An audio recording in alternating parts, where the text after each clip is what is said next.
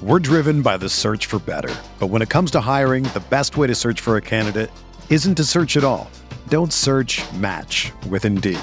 Indeed is your matching and hiring platform with over 350 million global monthly visitors, according to Indeed data, and a matching engine that helps you find quality candidates fast. Ditch the busy work. Use Indeed for scheduling, screening, and messaging so you can connect with candidates faster. Leveraging over 140 million qualifications and preferences every day, Indeed's matching engine is constantly learning from your preferences, so the more you use Indeed, the better it gets. Join more than 3.5 million businesses worldwide that use Indeed to hire great talent fast. And listeners of this show will get a $75 sponsored job credit to get your jobs more visibility at Indeed.com slash BlueWire. Just go to Indeed.com slash BlueWire right now and support our show by saying that you heard about Indeed on this podcast. That's Indeed.com slash BlueWire. Terms and conditions apply. Need to hire? You need Indeed. It's your True Faith Newcastle United podcast. Uh, Alex Hurst here talking, um, and this week's pod uh, is a recording from the live Zoom meeting held by the Newcastle United Supporters Trust for its members and hosted by the excellent George Caulkin. Uh, the meeting took place over Zoom on Friday gone, and the event was called Unite the Fanbase, uh, and it was a response to the huge surge in membership um, within the Supporters Trust amongst Newcastle United supporters as the Supporters Trust seeks transparency and clarification through the Premier League um, for their actions regarding the at the minute um, failed takeover bid of Newcastle United by Amanda Staveley, the Reuben brothers, and the Public Investment Fund of Saudi Arabia. I just want to say a personal thank you as an organiser to George and everyone who attended and joined the meeting. There was some great questions, great discussion, but you know that, or you will know that, because you're about to hear all that coming up. So if you haven't already, please join the trust. Nearly 6,000 new members since last Thursday, I think. And we have got a lot more going on in the coming days. Uh, we need your voice, we need you to be part of it. Um, you'll be hearing more from me and Greg Tomlinson from the Trust Board on this call, which was recorded for you. Thanks for listening. If you like the podcast, you like what we do, please give us a positive review on iTunes or Apple Podcasts if that's your platform of choice. Um, that really helps us. We'll be back with lots more Newcastle United based content uh, in the coming weeks. Cheers. Hello and welcome to tonight's town hall organised by the Newcastle United Supporters Trust. My name is George Caulkin. I'm a writer for The Athletic and I'm your host tonight. This is the second town hall that has been held by and for Newcastle fans over the last few months. The first was organised by Chi Onwurah, the MP for Newcastle Central, and we'd like to thank Chi and her team for their huge assistance in setting up tonight's meeting. She can't be with us uh, tonight and apologises for that, but wants us to know that when Parliament restarts, she'll be presenting a written petition calling for transparency and accountability from the Premier League. And that, of course, is partially the reason we're here tonight. That first town hall was about the takeover of Newcastle and the issues surrounding it. Parts of that meeting were very painful and very uncomfortable, but it was also, I believe, very important. What shone through that night was the respect, intelligence, and passion of Newcastle fans, a willingness to listen and engage. What also shone through was the enormous desire for meaningful change at St James's Park. I don't think many of us who were present for that meeting thought we'd be here now. The takeover or the lack of it is the backdrop for this evening. People want answers. They want to know why it hasn't happened. They want communication. They want to understand. And there's a bigger story too, which this taps into. Why are fans always the last people to know, to be heard or spoken to? Whether it's VAR inside a stadium, much, much is being moved to accommodate TV. The big decisions in football, the very people who own our clubs. Why don't we have a say? Why are we never told? Why is it okay to treat us with contempt? And when did we become so powerless? I'd like to paint a picture. For obvious reasons, this is a difficult image, but let's put ourselves inside St James's Park for a moment. It's St James's Park on match day. There's a decision you don't like, a bad tackle or a misplaced pass, and you rise to your feet and you shout. How many people hear your individual voice? Is it 10? Is it 20? Is it 50? And I know this is romantic, but let's think about those days and nights when St. James's is full of rage or full of love. How does it feel when 50,000 people are on their feet celebrating or condemning the same thing? Is there anywhere better? Is there anywhere more elemental?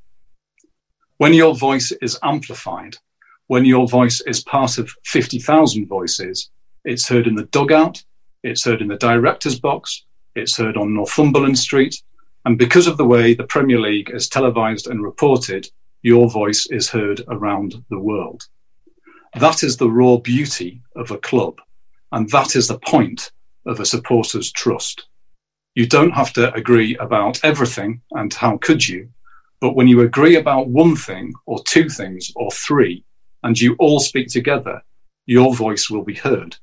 When your voice is amplified by 10,000 others, by 20,000, 50,000, 100,000, the louder your voice becomes. And I know that people say this is football and this is Newcastle, we can't change anything. And we all know that argument because if we're being honest, we've all felt it. It's not about us anymore, it's about the television money. And that's also true, except for one thing. Where does that television money come from? It's from your wallet and it's from mine. Now, in the last week or so, we've seen the power of the fan base coming together. We've seen a petition calling for greater transparency from the Premier League climb above 93,000 signatures. We've seen the trust write to every Northeast MP and encourage fans to, to do the same. Over 6,500 letters have been emailed. 28 email, uh, MPs have responded positively. This is your voice amplified. I've also got another example, and he, the following is a message from Amanda Staveley, which she has asked to be read out tonight. And she says, I would like to thank the Newcastle United Supporters Trust and all Newcastle fans for their incredible backing and huge efforts over the past few days and beyond. I thank you from the bottom of my heart. Speaking on behalf of myself and my husband, the Reuben family, and the Public Investment Fund of Saudi Arabia, we are not just overwhelmed by your support, we are humbled by it. Our group has received emails and messages in the thousands, and I can't begin to tell you what that means to us. We do not take it for granted. We understand that a strong supporters' trust means a strong Newcastle, and we understand and have seen again just how powerful and beautiful a united Newcastle can truly be.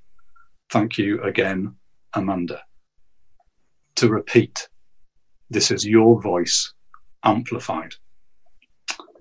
Okay, thank you very much. That's enough from me. So I want to explain uh, the format a little bit, and it's going to be as follows. I'll introduce a few speakers who will talk about the trust, and then we'll have an open floor discussion. Now, to make a point or to ask a question, please use the Zoom comment function and we'll, I promise you, we'll do our very best to get to you. Um, please have patience with us. Everybody here has a day job and everybody else is a volunteer. So we're going to try and do this on a first come, first uh, served basis. And so we'll start now with a few words from Alex Hurst, the chair of the Newcastle United Supporters Trust. Over to you, Alex. Thank you, George, and tremendously well said.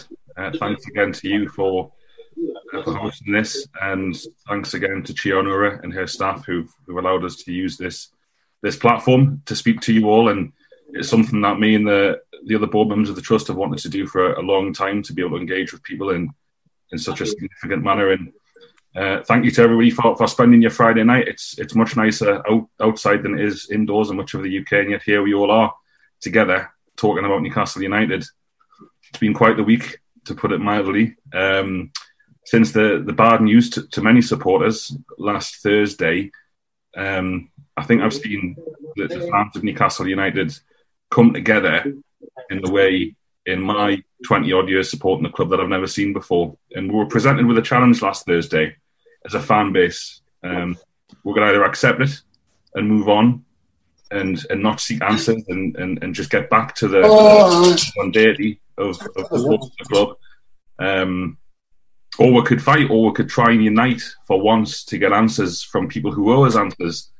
And the supporters trust our message has been clear, and we aren't demanding anything of anyone in terms of approving deals or going into to, details about football or, or corruption or, or, that kind of stuff. What what we want is some transparency.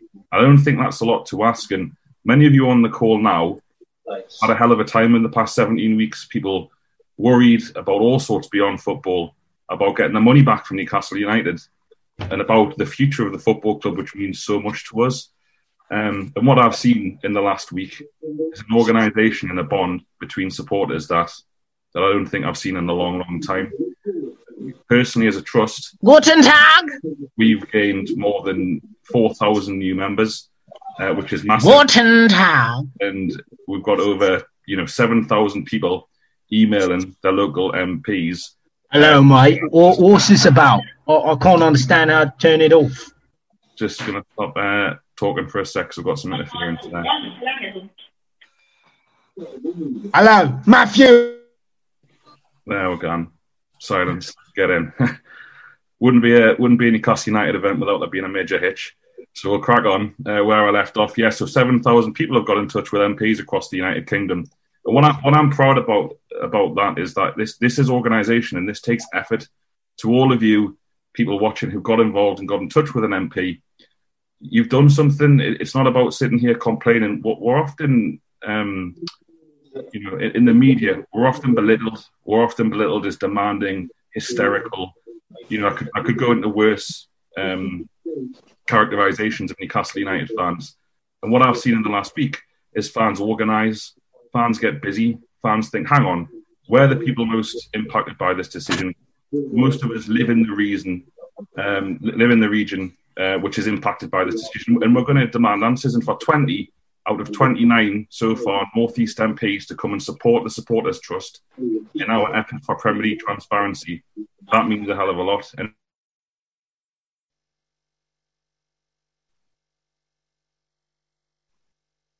everyone who's helped make that happen, uh, you're a credit to Newcastle United and you're a credit to the Northeast. And, and the feedback that we've had from MPs, and we're hoping to hear from some of those MPs on this call, is that yes, this matters and, and, it transcends football. This isn't just about football. This is about the region in the northeast. It's not just about Newcastle United. It's not even just about the city of Newcastle. You know, two million people live in this region, and for us to, to come together to try and get the answers from a from an organisation in the Premier League who who basically, according to one person, quite high up in government I spoke to on this, called them a law unto themselves. And for, for MPs, not just in the northeast, but in Oxford, in Cumbria, in the southeast, in London, to, to write to the Premier League and, and write to government saying none of these fans deserve answers, those things would not have happened without you and without other support coming together um, to try and achieve something. Um, as you all know, and most of you will know as supporters trust members, I spoke to Amanda Staveley at the weekend, and the statement she's just read out there from George echoes the kind of thing that she said to me. What I took away from that conversation was one, her willingness and eagerness to support to support and talk to you, not me, to you, the members of the supporters trust. It wasn't a private conversation. It was a conversation about me. It was a message for you. And the fact that we had someone, regardless on your opinion of the takeover, and I'd imagine because our members are so pro takeover, that you're all very pleased to hear from her. She was passionate about the city of Newcastle upon Tyne, the football club, but also about you, about us. It's been so long, and, and you know, I speak to Newcastle United occasionally, the people who run the club at the minute, and to hear someone talk about us not as a hindrance, not as someone that affects the team's performance or or unhappy or or a problem like the national media often describes us, but as, as the reason they were buying the club or trying to buy the club. That filled me with a lot of hope, and hope isn't something that we've had a lot of over the past 13 years. So I'll leave it there and hand you back to George. I just want to say thank you for joining us. Thank you to everybody who is part of, of the Supporters Trust. Together we're stronger together, we, we are making our voices heard. Um, and I think we're just getting started. So keep up the great work, everybody. Thanks from me. Thank you very much, Alex. Um, and next, uh, before I go to the next speaker, it's just to uh, just to repeat that once our speakers have done, if you would like to ask a question or just make a point yourself, um, please use the chat function on Zoom. Yes, I'm just making sure I got that right. Please use the chat function on Zoom. Uh, next up, uh, I'd like to ask Greg Tomlinson, also from the Trust, to say a few words, please. Greg. Thank you very much, George. And thank you, everybody, for joining us today. So, I'm also one of the board members of the Trust, and uh, absolutely delighted, actually, today uh, as well, to announce a new initiative that we've been working on and that we're really pleased to launch uh, today. So, as things have, have, progressed over the last few weeks, our membership has gone up um, a further three or 4,000 members, and we're looking at around 14,000 members now. And as has been explained, this, the Newcastle United Supporters Trust exists to provide a way for fans to get their voice heard. It's run by an elected board and operates in an open and transparent manner, as you all know. But we exist fundamentally for the members, and everything we do is for the benefit of our members. And as that increases, the board recognises the need for further direct member involvement in the running of the trust to ensure we represent our members in the best way that we can, and to ensure that we as an organisation make the best use of the diverse skills and knowledge amongst our members. So we're delighted today to launch what is going to be called the NUST Council. It's open to all members and it will interact directly with the board to assist in setting the priorities and directions of the trust, as well as getting involved in the day to day running of our campaigns and initiatives. It will meet at least once a month initially via video conference given these current times, but hopefully one day we, we can sit in a room together. Board members will also attend. We'll form subgroups and task groups will be formed that we can work on specific projects once they're agreed, reporting back through the board. It's a great way to have a direct influence on the running of the trust, and all the information will be made available on our website shortly after this meeting. But it's really important that we get all of your help and assistance to build an even greater voice and a more influential trust. The application form will be on the website. Uh, applications due in by the end of, of August, sorry, um, end of Friday, the 21st of August, so two weeks today. But this is a really great opportunity to really strengthen what we can do for our members. So we're really looking forward to, to having some more of you on board and helping us really drive the trust forward. Thank you.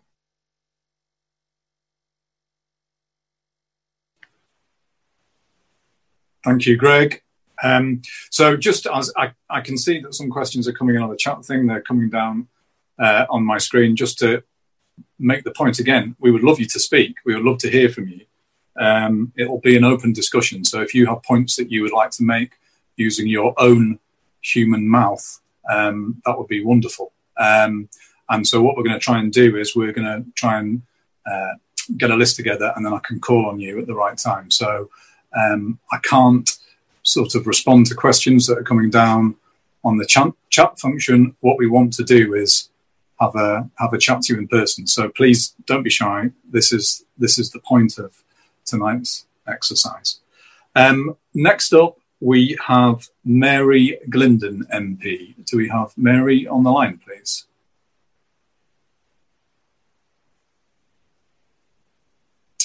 Perhaps we do not. Yes, I'm here. Oh, great. just, just getting unmuted there. Uh, hello, everyone. Thank you, George. And I, I, definitely agree. You have to get people to ask questions in person because trying to watch that chat line when you're chairing a meeting with such, a, I think there's a, a 200 and, and 300 people on now, um, wouldn't be the easiest thing to do. Um, I'm Mary Glindon. I'm the MP for North Tyneside. I'm a season ticket holder at Newcastle together with my husband. Um, and um, I'm also, I think, a member of the trust. Where, uh, but mind, I haven't paid any fees for a few years, so somebody might come after me after uh, after this meeting. Um, can I just say well done to uh, the trust for the fantastic organisation that's already been referred to.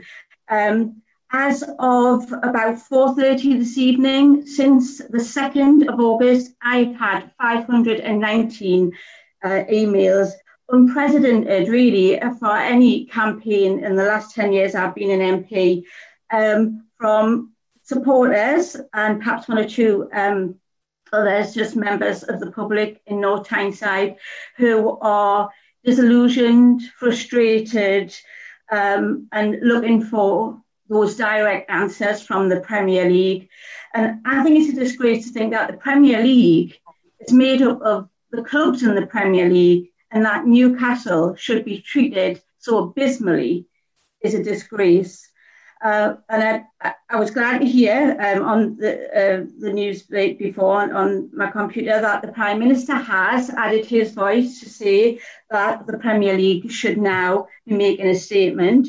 Um, I hope that's not just a little bit of um, it's not just him dipping his toe in the water, um, but he will come and be more of a support because I think, as the comments were made, if the Premier League can't take notice of the person who's running the country, who will they take um, heed of? Hopefully, the thousands and thousands of fans and supporters um, of Newcastle United and the the earnest desire they all have to see our club succeed and to see that reflect that success reflected um, in the region, whether it be through regeneration, whether it's through um, how people feel, um, and help people through this hard time. I think there's there's been times when I've been at Newcastle United and I've just looked around um, going to get a bit emotional here, and just watched people and thought it's a hard, hard-earned cash to spend to come here to see a good game of football, and just to look at people and and and as, you, as George said before, you know the, that united voice. It's the most amazing feeling to see people um, either all up together or all down together, but but united. And and this, um, sadly, it's a shame that the, the, the trust getting so much prominence because that's of what's happening at the moment, um, because you do a fantastic job and you have done for, for a number of years now. But can I say that whoever uh, of my colleagues are on here, and I, I think we're here to, to listen. Um, we've already shown our support in your um, request to contact um, Mr. Masters and to seek answers and, and, more transparency about what's been happening, and then to see how we can all move forward and what else we can do. Um, and I look forward to hearing from uh, from supporters and trust members this evening, and hope we have a, a very good meeting. And thanks to everyone who's made it possible. Thank you, Mary. That's uh, that's fabulous. Thank you very much. Um, Right, I would now like to call upon Ian Pearson from United with Pride to say a few words, please. Are you there, Ian?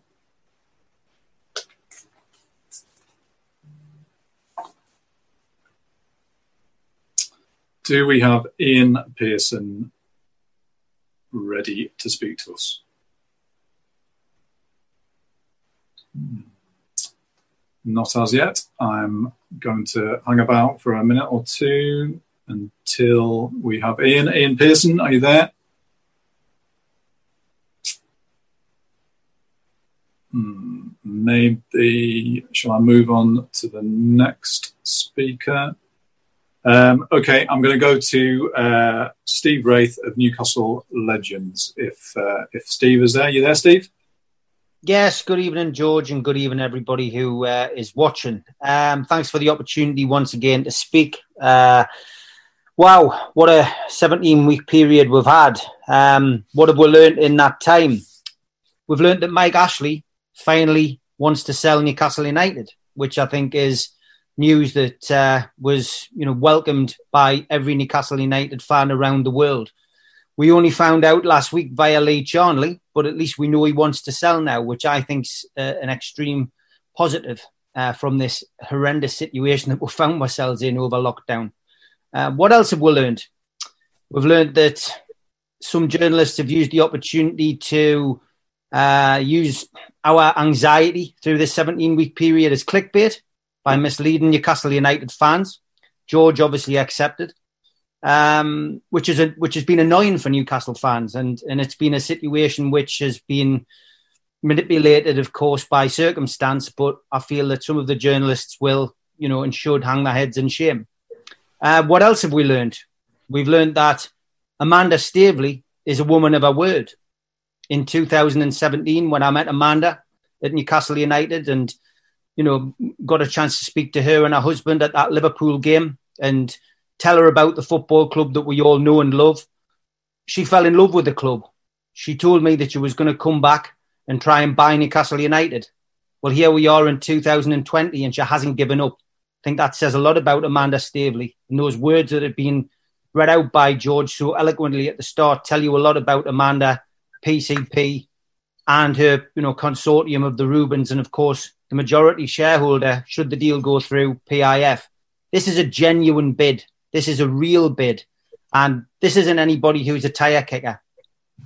Mike Ashley's also accepted that with the brief statement that we had last week from Lee Charnley that never say never about the deal and, you know, essentially that this is the deal that he wants to go through.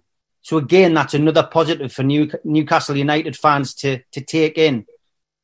What else have we learned? We've learned that should this deal go through, this isn't just about football. This is about investment in the area. This is about investment in Newcastle and the surrounding areas. This is a deal which could transform our city for the better. And that's the reason I think now we're seeing this become not a football debate, which is what we all enjoy down the pub with our friends, family, and mates, but it's also now a political debate, something which a lot of us probably didn't want it to be, but it's now at the highest level. It's now reached Downing Street. And with this petition now sitting at round about 94,000 or just short of, that extra push tonight should see it to 100,000. And that is going to make one big difference. It's going to give us the opportunity then for the Prime Minister, who's already been acknowledging this via his constituents, uh, that this, this needs looking at, this needs investigating. And from our perspective, that can only be a good thing. Because the 2020 hide and seek champion, Richard Masters, for me, is culpable he is very culpable in this whole situation. I think we've directed our annoyance and anger towards the Premier League in a respectful way. And I think that, for me, has you know shown Newcastle United supporters and shown us for what we are. We're loyal fans, but we're very sensible and we're very intelligent fans. And I think as a fan base, it's something which I've said for a long time. And as a former trust board member and a current trust member, unity is strength. And it's something that me and many other supporters have, have pushed for many years. Sometimes we've been laughed at, sometimes we've been told it's a waste of time. But I think what we've seen certainly over the last seven to 10 days is that what we've been preaching for a while now is, is very true. And to hear Greg Tomlinson say that the membership of the trust now is at 14,000, there or thereabouts, I think tells you now that a lot of people are coming around to that way of thinking. And yes, you know, not everyone's going to get on. We're not all going to have the same ideas. That's why there's so many different fans groups out there. You know, we'll never always agree on who should be filling the number nine shirt either, or or who who should be in the dugout as as head coach or manager. But from our perspective, you know, we we can work together when there's a common goal. And this common goal really should be now to help Mike Ashley facilitate the deal of this club by about what means we can and to help PCP, the Reubens, and of course PIF take over Newcastle United Football Club. Keep up the good work. If you haven't joined the trust, I would advise you to do so. I'm a member, and I know a lot of people, obviously, tonight uh, watching will, you know, be debating whether to become a member. Become a member of the trust. You know, it doesn't cost you a fortune, and you, you know, you become part of a huge body which can make a difference. Thanks, George. Thank you, Steve. Thank you very much. Um, okay, I can see Ian Pearson on my screen, so I'm. Looks like you're unmuted. So um, away you go, Ian, please, from United with Pride.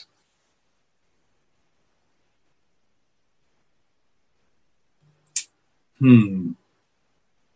I can see you waving. I can see you're unmuted. Is your volume turned up?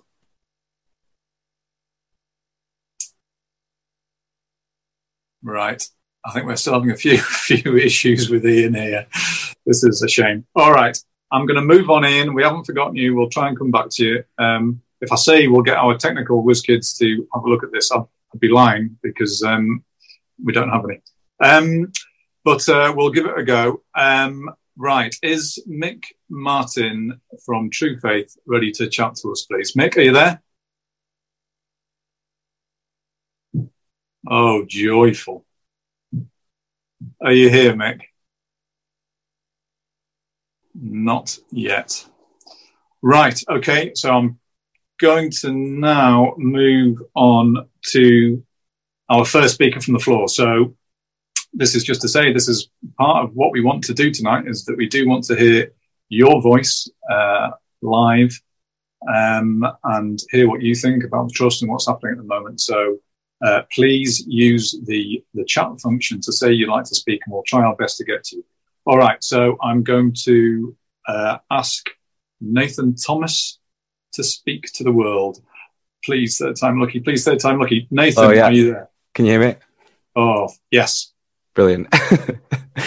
uh, yeah, I, I, just wanted to, to ask really. Um, obviously, um, the trust and, and yourself, George, has spoken to Amanda and had that kind of dialogue with, with her, and we've been encouraged as fans to kind of group together and to do what we've done over the past week. Um, I think as a as a trust member and as a fan, I kind of like to know if also what, or even if even if we, you, you guys know what how they're sort of matching what we're doing because obviously we're we're putting a lot of sort of time and effort into doing what we're doing to you know for the for the good of the club. But I think it would be nice if there was some sort of transparency, whether they can do or not. Obviously, it's a it's a tentative process that they're going through. But um, I just wondered what if they have like a, a kind of like end goal to this and what their what, what their plans are if they've sort of shared any with us at all. Okay, thank you, Nathan. I think what I'll do is I'll say a few words and then I might ask Alex to come back on if that's okay, Alex. Um, obviously, Alex is muted at the minute, so I'll just say a few words. I mean, we're in a very strange situation. I think we can all acknowledge that, where the the the bidders have officially pulled out, and yet they and indeed the club in the in the statement that we've seen from the club are all still committed to it. Now that's that's a that's a peculiar situation, and when uh, I spoke to Amanda Staveley for the interview I did when it uh, kind of fell apart, she called on fans. She did call on fans to uh, make presentations to the Premier League, and of course that's happened. From my perspective, the way I look at it is that it's it's moved to a different sphere. So instead of being done through the Premier League, which had, uh, for, for reasons which they've spoken about on the record, uh, had, had kind of ground to a halt, it's now feels like it's become a political bid and that the pressure is being applied in a political forum. Now, whether at the end of it anything happens in relation to the takeover, I simply don't know, and I couldn't tell you. And again, as a very, very old and cynical um, Newcastle fan, I've kind of told myself that that's the end of it. But that's just my, that's my, that's that's how I feel um, sane and come out of this feeling at all sane. And I don't think I feel sane at all, but how I come out of it feeling sane. But if others have a different view, I completely accept that. For me, for me, the important thing is, is that if at the end of this, all that's positive out of it is that the trust has a bigger voice and more members and a loud voice and has shown has shown all of us just what it can do and what it can be, then I I take that as a as a victory. It's perhaps not the victory that we might have wanted or or expected or thought about a few weeks ago, but is a very powerful and positive thing. So again, it's a takeover that is over and is not over. It's a takeover that has been withdrawn and that people are still committed to. That's Newcastle for you. Try making some sense out of it. Um, I'm now going to ask Alex to say a few words if you'd like to contribute to Nathan's question. Yeah, um, thanks, Kevin. Great question. Uh, from a supporters trust perspective, there is only so much that we can achieve, and even right now, and you know, next week we have a plan for this cross-party letter to go out from Conservatives, from Labour. We have hopefully we'll have all 20 of the 29 MPs so far who've pledged their support to Premier League transparency. Both Conservative and Labour MPs have, have, told me they will sign the letter and ask their colleagues to. Um, so in terms of what we can achieve as a trust, I think I think that getting it to that level and and, and making the country aware really of what's gone on because outside of Newcastle and the northeast, yes, it's a story. Newcastle United are always news, but in terms of what the, the region has potentially lost here, and also the, the, the behaviour of the Premier League in terms of the lack of transparency, communication, um, that, that needs to be a story because th- that's the only way we're going to get answers. Um, there isn't some sort of grand master plan. We often look to members for ideas for what the members want to do. So, for example, Greg spoke before about the NUST Council. Um, you know, Saturday night, 6.59 p.m. before I spoke to Amanda Staveley, there wasn't this, you know, plan that we've enacted in the, whatever, six days since. It, it's kind of very much take feedback, go from there you know, we're a member organisation. We have to follow what the members want, regardless of what anyone on the board thought about the takeover. 96.7% of our members backed it. So therefore, the position of the supporters trust is to follow the members. So, so what happens next or beyond this is probably very much up to people like you, Gavin. Um, so, yeah, there isn't some grand master plan or strategy. We've we've done what we, can, and I think we've been fairly successful as that as as a trust and as a membership. Um, you know, if, if if the worst happens in terms of the takeover and and we're, we're back around the table with Lee Charnley when whenever allowed back into workplaces and stuff like that and back into Newcastle United, then we're going to be stronger for that with fourteen thousand members as opposed to ten and counting. So for, from us, it's it's it's continually trying to grow. It's continually trying to make our voice as a support louder, more consistent, um, and one that's that's harder to ignore. Thank you, Alex. Yes, just to, and what I also meant to say at the start, of course, is, is just to repeat uh, from the comments I made at the start. There is nothing wrong with asking for transparency from football, from the people who run your club or from the people who run leagues. Um, it's time that we were spoken to with a human voice. There's nothing wrong with pressing for communication. At the end of this, if the Premier League feel obliged to say something, and it's not what we want to hear, then at least they've spoken and at least we know and at least we understand. At the moment, supporters are the last people to hear anything. They're the last people to find out. And that's why this, in my opinion, is a brilliant cause. Right. Ian Pearson, are you on the line? Can you hear us, George? Yes. Yes. Get in. Fantastic. Right. Uh, apologies for not being around earlier. I Don't know what happened. Uh, right, so my name's Ian Pearson Brown. I am a volunteer for NUFC. I've got about the longest um, uh, titles going. I'm chair of United with Pride, the LGBTQ plus inclusive fans group. I'm a United as one ambassador for Newcastle United. Uh, I'm also an advocate for the mental health campaign Be a Game Changer run by the foundation. I've been in regular contact with club officials throughout this entire process, and I'd just like to say a few words. First of all, United with Pride would like to thank NUST for giving our group a voice on this platform tonight. I'm sad to report that at United with Pride we were subjected to a significant spike in online homophobic abuse when the news of the takeover first broke in March.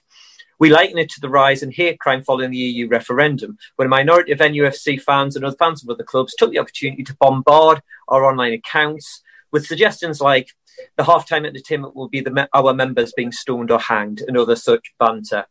Um, it was all very tasteless and it all needed to be dealt with.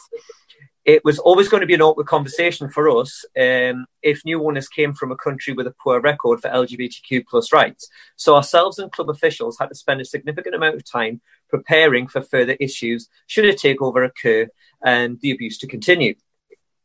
In the last four months, the club, I would say, have been paralysed into a state of inertia, with more than 70% of its staff still on furlough, likely due in part to the fact that we've been on the verge of sale for so long. Unable to plan ahead and on a skeletal workforce. A good example of how we know this is how long it took them to sort out the refunds compared to other clubs. This would be manageable if the Premier League's owners and directors test had lasted the standard two to four weeks. However, 16 weeks without a decision has added to many stresses and strains for the fans, the volunteers, and the staff at NUFC. It comes as a relief to us that club officials are now able to plan with us for future visibility projects again, something we were doing yesterday. We are aware that uh, we are one of many community projects that rely on the support of NUFC and the foundation staff. For example, many of you know that there is a mental health campaign called Be a Game Changer currently running through the foundation. I believe the lengthy process of the owners and directors test by the Premier League and the lack of decision making will have had a significant impact on the mental health of many staff, volunteers, and fans at NUFC and the wider community. In a year when there's been a mental health crisis in a region where suicides are disproportionately high. To put an institution that is part of the fabric of Northeast culture into a state of paralysis for this length of time without any explanation begs the question why? So, yesterday, our committee agreed to write a letter to the Premier League highlighting our concerns as a community voluntary group linked to NUFC. I must emphasise it is not in our interest to comment on who should own NUFC. Regardless of who owns or manages the club at whatever level of the game we play at, our work is to eradicate homophobia, biphobia, and transphobia from the game, and that will continue. However, we feel we have legitimate questions of the Premier League and its processes when it impacts on our ability to li- deliver our action plan. Therefore, we would encourage supporters from all sections of our fan base to join us and back their scrutiny and transparency of the Premier League's role in this process. I'd like to finish by asking everyone who's on this call to be a rainbow ally by ch- challenging homophobia, biphobia, and transphobic rhetoric and banter wherever you see it in football. Challenge it, call it out directly, and report it to us if you're unsure. Uh, thanks for your time, George. That's great. Thank you very much indeed, Ian. Well worth the wait. Um, thank you very much. Okay. Um, so I'm going to now ask, I'm going to try for Mick Martin again. Mick Martin from True Faith. Are you on the line, Mick?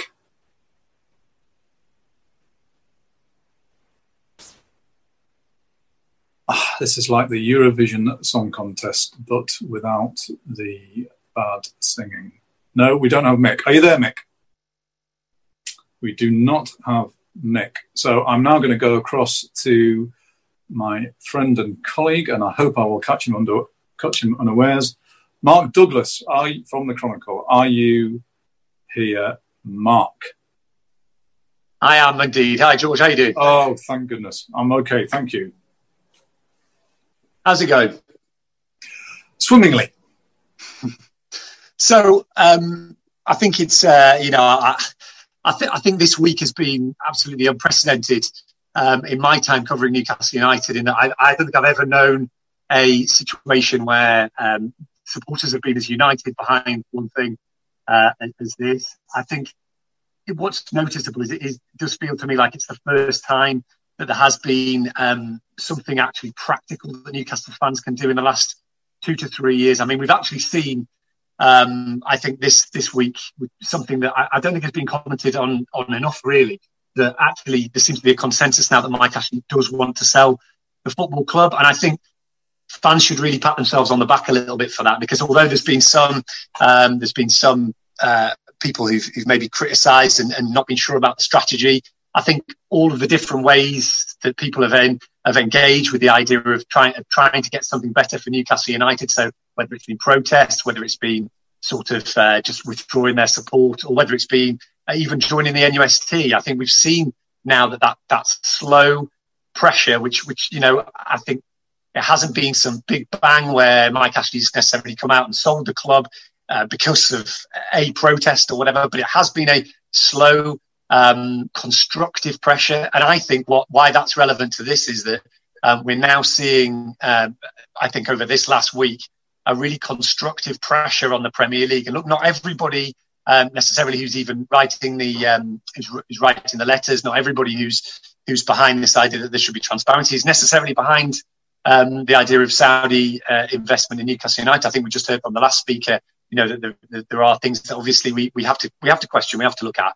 But I think we can all agree that we need some transparency. We need to know what is going on here with the Premier League. I think there's some been some really valid questions, and what's what's been really noticeable. I think that George, you know, myself you know, we, we, we try to lead from the front where we can in terms of writing about Newcastle because we get the access that, that, that obviously gives us a bit more insight.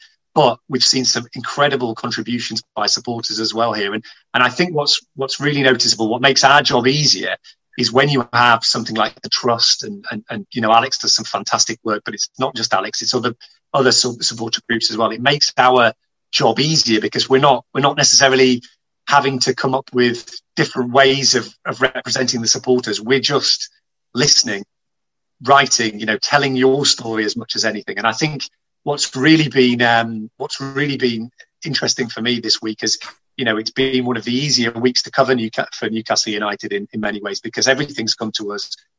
Um, you know the, the, trust have done some fantastic work, and we've been banging the drum for the trust for a long time, even when you know people people were not sure about it. And and I think what's really uh, what's really interesting for me is that you know that that, that has been organic. Um, there's also been you know, engagement from the groups. I know George has spoken, you know, to, to the group, you know, more than me, but I'd be looking to, to kind of have some shared insight now into, into what they're, what they're looking to do as well. And I think this idea of pressure is, uh, is a really interesting tactic. There's no guarantee that it's going to work, but this whole process, I think, has been so badly mismanaged by the Premier League in terms of just shutting down um, explanations. It is one thing that I think we can, you know, we can all get behind this idea that there should be some transparency. And I just don't want to see a, a statement from um, the Premier League saying we, we, we, we observed due processes. I want to see them sit down with somebody, you know, preferably from the trust, actually. You know, look, it'd be a fantastic story for the Chronicle. I'd love to be the, the, person writing the story. I'm sure George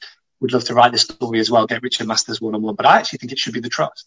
I think you should sit down with the trust and it should be open, minuted, transparent, um, and answer the questions of the supporters. Not not a statement. You know, I know that's been mentioned today. Boris Johnson's talked about statements. It shouldn't be a statement. It should be questions answered by the supporters. If there's nothing there to hide, what would be the problem with that? Um, and uh, you know, from the Chronicles' perspective, I, I just pledge that we will get behind the trust in their in their ideas. We will listen to supporters. You know, I know we've we've, we've run our Big Toon survey and we've got um, we've, we've asked for people's points to be made to Richard Masters as well. So I think there'll be some pressure applied over the weekend as well. But you know, it's working is what is my is my sort of message message and keep it up. It's an easy story for us in the media to tell.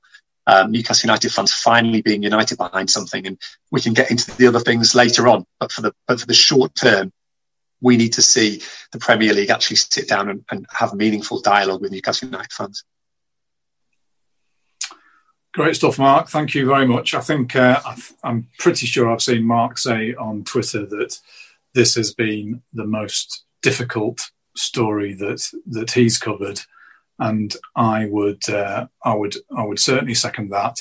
And um, it is it hasn't it hasn't been a fun process, and the reason for that, um, just to just to sort of interject briefly, is that you have different parties saying absolutely 100 percent contradictory things. And at a time when we have very little uh, facts or very little public statements, it's very, very hard to, to try and draw a path through that. Um, that's not an excuse for inaccuracies, but um, it's a, just a bit of context that I wanted to make. So uh, thanks very much, Mark. Appreciate that. And we are going to try again to go to Mick Martin from True Faith. And we think we found him. We think he's unmuted. Mick, are you there?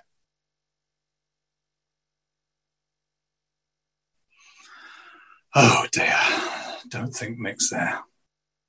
We have found him. We do have him. We know he's here, but I certainly can't hear him. Are you there, Mick?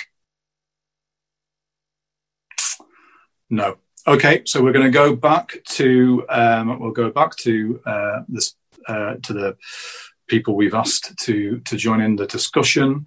Um, and next up, we have, and I truly apologise if I don't get the pronunciation of your name right, uh, Vaibhav Petalia. Is that right? And are you on the line? Uh, yes, George. Hi. Uh, Hi. So I am Vaibhav from India uh, I've been a fan for almost two decades.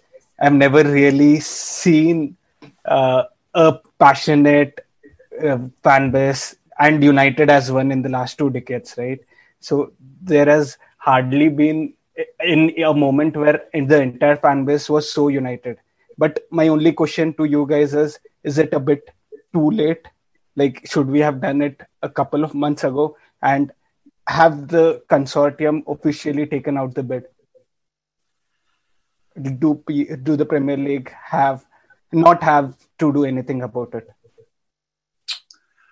Well, thank you very much, and uh, hello to hello to you in India. That's always pretty humbling and amazing to uh, to to hear from fans around the world. Um, I mean, I can try and answer that question. I don't, but I mean, I don't, I don't know the answer. Is the is the uh, is the absolute truth? We know that the um, consortium have formally withdrawn their interest. That's what they said in a statement. Um, but we know that they're all still committed to the deal, as are the club. Um, so I can't really add a great deal to that. I don't know if anybody, uh, any of our other speakers want to want to say something. But the point is, I think we I think we've just moved to a different phase, um, a different phase of the deal or the attempted deal. Um, okay. Um, does Alex want to say anything about that or? Yeah, I, I, think from a supporters trust perspective, and, and that goes what Mark Douglas was saying there before. I don't think a lot of people on this call are asking for a lot, and you know, we're not, we're not certainly from a supporters trust perspective. It's it's not we're not demanding they approve anything. We aren't demanding they even change anything yet because we don't know what they've done and what's happening. But you know, it shouldn't be, it shouldn't take, you know, tens of MPs to get involved to get. Uh, an organisation like the Premier League, which George said at the very top of this conversation, relies on us to exist just to give us some answers. And even if they are going to disappoint us, which I hope they don't, but if they are, as, as Ian said on the call, this has had a, a real impact on people's lives, whether they work for the football club or whether they're just an interested observer. This this is a big thing, and, and for them to, to, to leave at 17 weeks, I mean, I don't know what decision takes 17 weeks ever in anything and for them to not call yes or no, it does them damage. It does the Premier League damage, and, and we've been trying to speak to other supporters trusts across the country, and we're going to try and get their support next week as well because this isn't just about Newcastle United fans. Newcastle United this week could be uh, Aston Villa or West Ham or or Wolves or whoever next season or the season after, and I don't want those people to go through what we've gone through. Um, so we're really hopeful that this this transcends football and transcends transcends Newcastle United because it's about accountability at the highest level, and that's what we don't have at the minute. And um, I agree there with the, you know with the statement and the question that this is unacceptable. Yeah, and I'm just seeing someone on the chat there say that my answer doesn't make any sense, and I'm fully aware of that. And that is one of the problems that we've had uh, that we've had over the past few weeks and months. That very little does. They've officially withdrawn um, but is still committed. And Amanda Staveley did say in the interview that I did with her, um, effectively, that if the Premier League give approval, they would come back to the table. So we're in this position where it's it's if anything, you you feel like you have resolution to something, and actually you don't. But we've also seen the power of fans mobilising. We've seen the fan the power of fans uh, asking for something, which is transparency and that is the point. There's been so much that we haven't known and don't know in this process. And it's about time that changed. Um, all right. So I would next uh, like to ask Graham Lindo to speak. Is Graham there, please? Yes, I am, George. Thank you. Can you hear me? Can hear you, Graham, loud and clear. Fantastic, mate. I'm I'm obviously uh, an exiled uh, Newcastle United fan living in, in Whitby, North Yorkshire. Uh, get get to every home game with my season ticket with my son. Just a couple of things, really. Uh, first of all, I'd like to thank the NUST lads, Alex and Greg, and the rest of them for putting this on with you, George. But more importantly, what they've done for the fans over the last sort of two, three months and bringing all this together. We are at a point where we do need some answers, that that is 100% uh, what we do need, uh, one way or the other. Uh, I am a, an ally of the the rainbow uh, sort of hashtag, and and I, I reiterate what was said about homophobic behaviour. It's not acceptable. But more importantly, uh, my, my first point is: Are we being pawns in this geopolitical war between uh, Saudi Arabia and Qatar. You do sense at times that that we are. Uh, is it acceptable to ask Amanda Staveley, PCP, and all the other partners involved in the takeover that if the trust were given some sort of board membership, would that be something that the Premier League would have to look at more in detail? Because we're actually got a, a fans trust on the board of the takeover. And finally, if the takeover is dead in the water, why haven't we seen no dis- disassociation between all the partners in Companies house? Uh, a couple of questions there, but but those are the things that I've got in my head that I'd like to see some resolution on if I could. So thanks, thanks for letting me ask the question, George.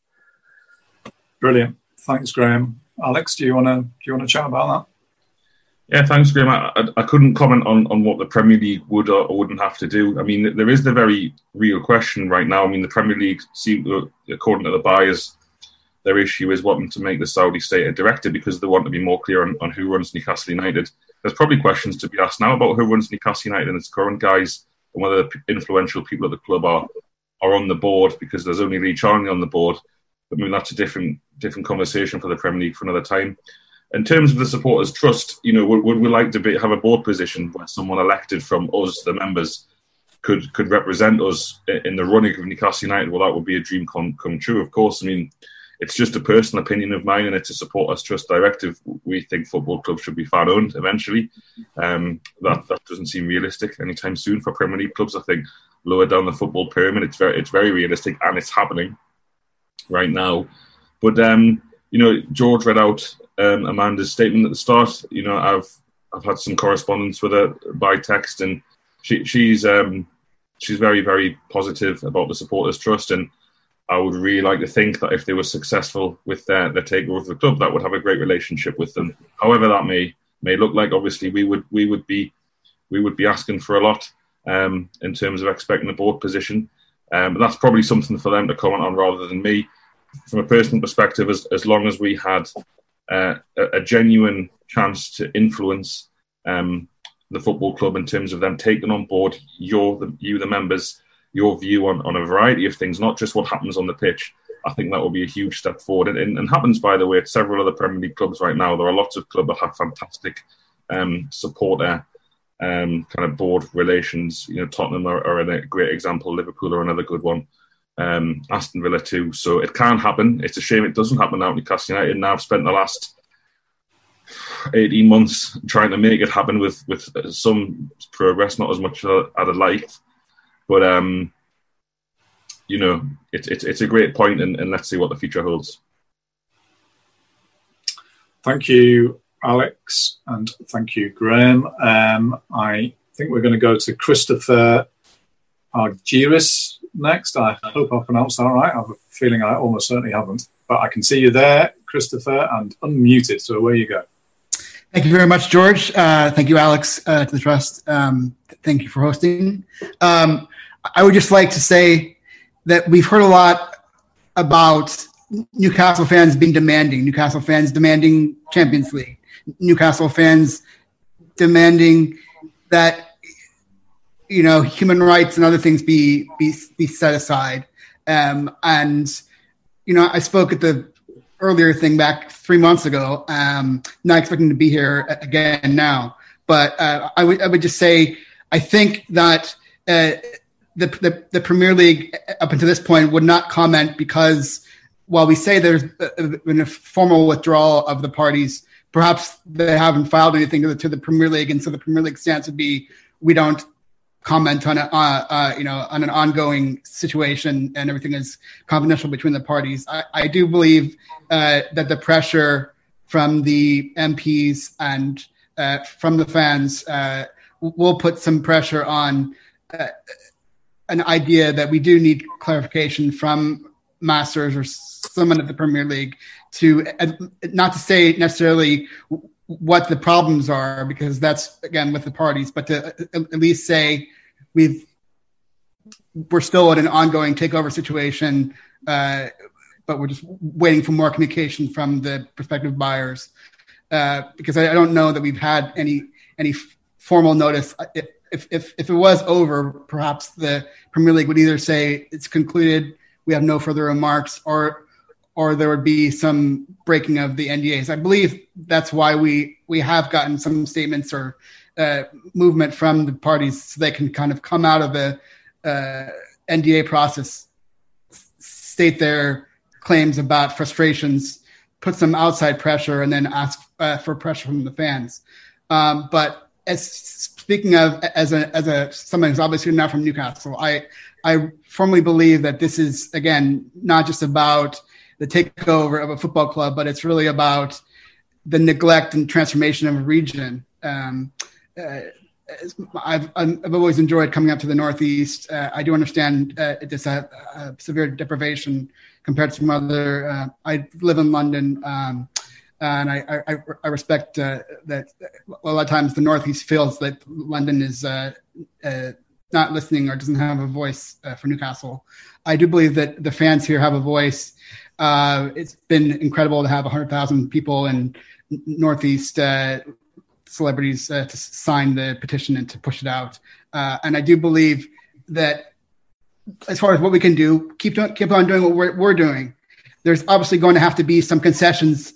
We're going to have to hear from the Saudis that they've that they've unblocked beIN, and as Master said, let the right rights holders exercise their rights. So I do believe, yes, there's things that need to happen outside of our control in Saudi Arabia, and perhaps with the MP's pressure, based on how much dealings uh, the Saudis have in the UK already, that there can be some pressure uh, from the Northeast uh, MPs and other people to put pressure on the Saudis to not going to be able to solve a, a Qatar uh, dispute overnight, but at least to be able to uh, put beIN back on, and then uh, the Premier League should have be able to sort out the issues with who's the owner, who's the director after that. But I think if we sort out the beIN issue, then uh, the Premier League should have smooth sailing to put it back on.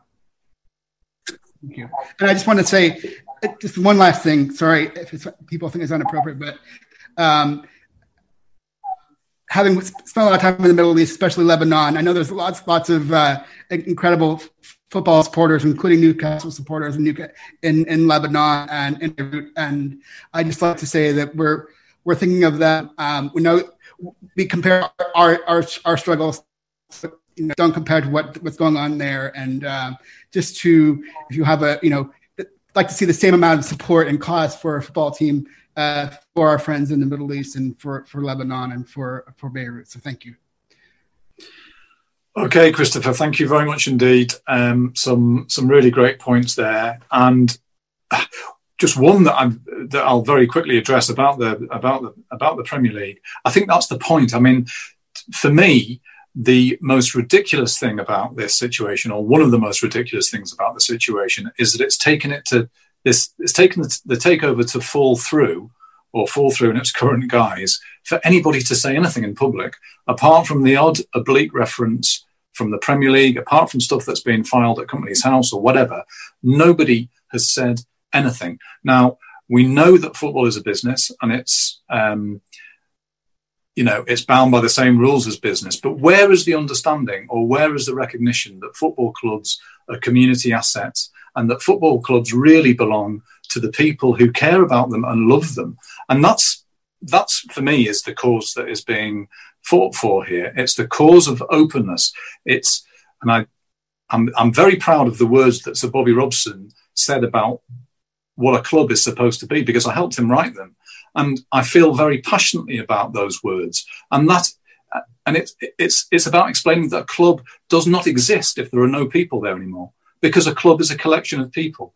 And so there has to be a special dispensation for football clubs. And we have to speak, football has to speak to supporters with openness, with honesty, with clarity, and with transparency. Why not? We're all human beings. Why not? So that, to me, that is what's being fought for um, in this campaign, and um, and has been done brilliantly. Thanks very much, Christopher. That is that was a great uh, a great point. And by the way, you also win Zoom background of the night so far. Tino rising like a salmon to head of football. Um, right. Uh, I think we're going to go to Sean Taylor next. If Sean is there, please. Hello. Hi, Sean. You got me? Yeah. Yeah, I got you. You can hear me. Good.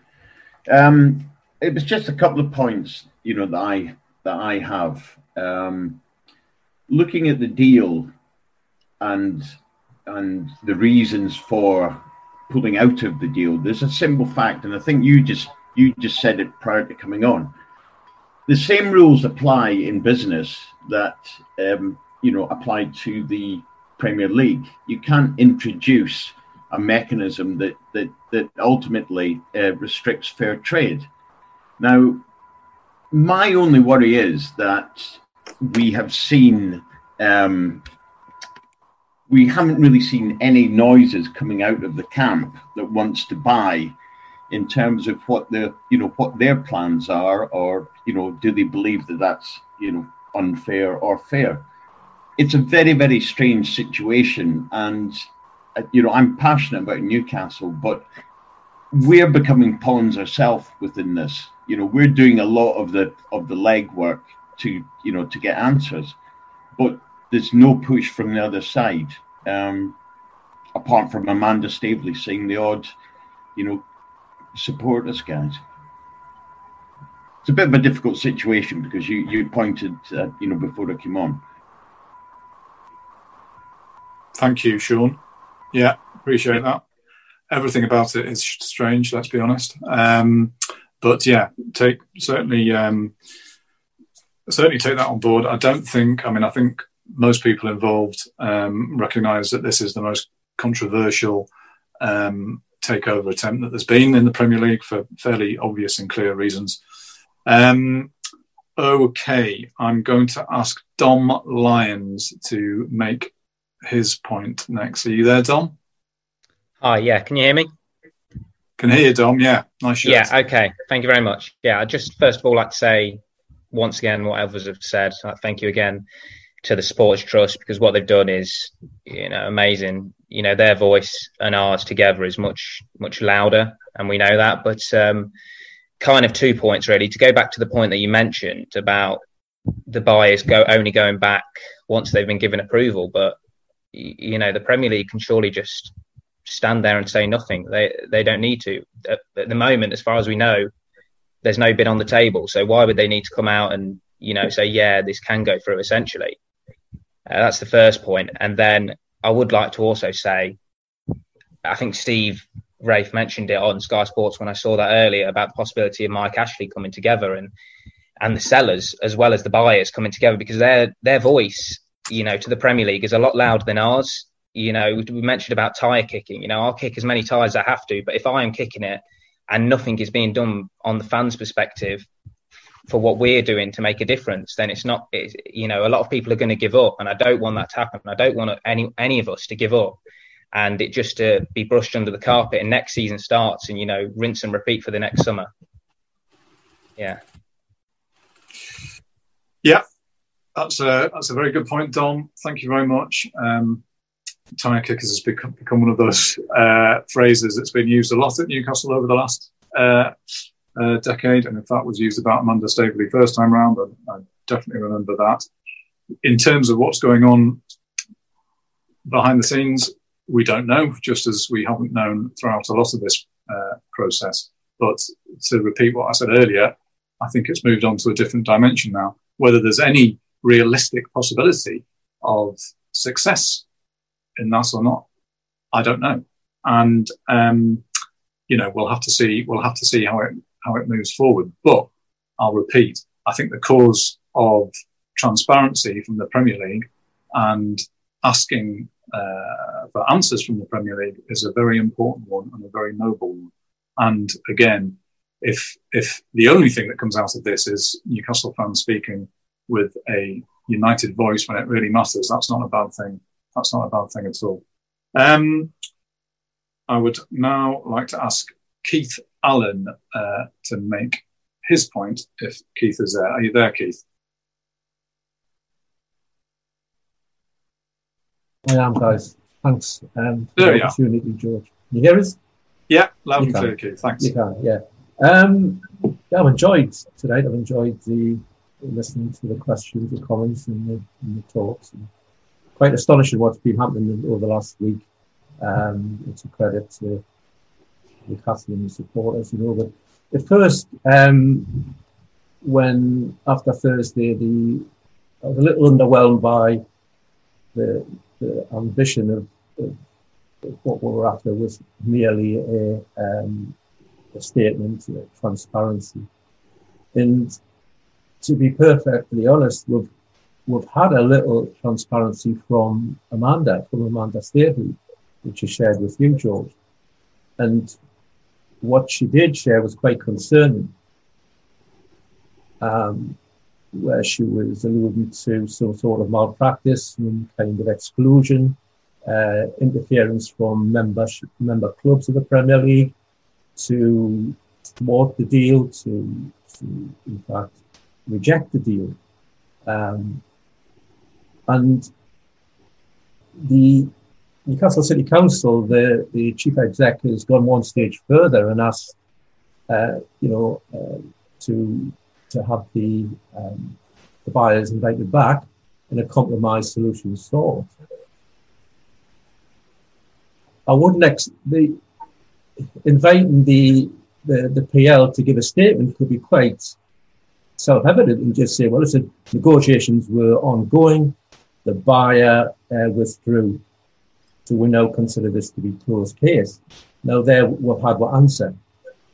Regarding transparency, they can't give a blow-by-blow account of how the, the logistics, the, the transaction has gone on over the last 17 weeks. I would imagine for legal reasons, in the fact that quite likely it's a, it's a confidential process.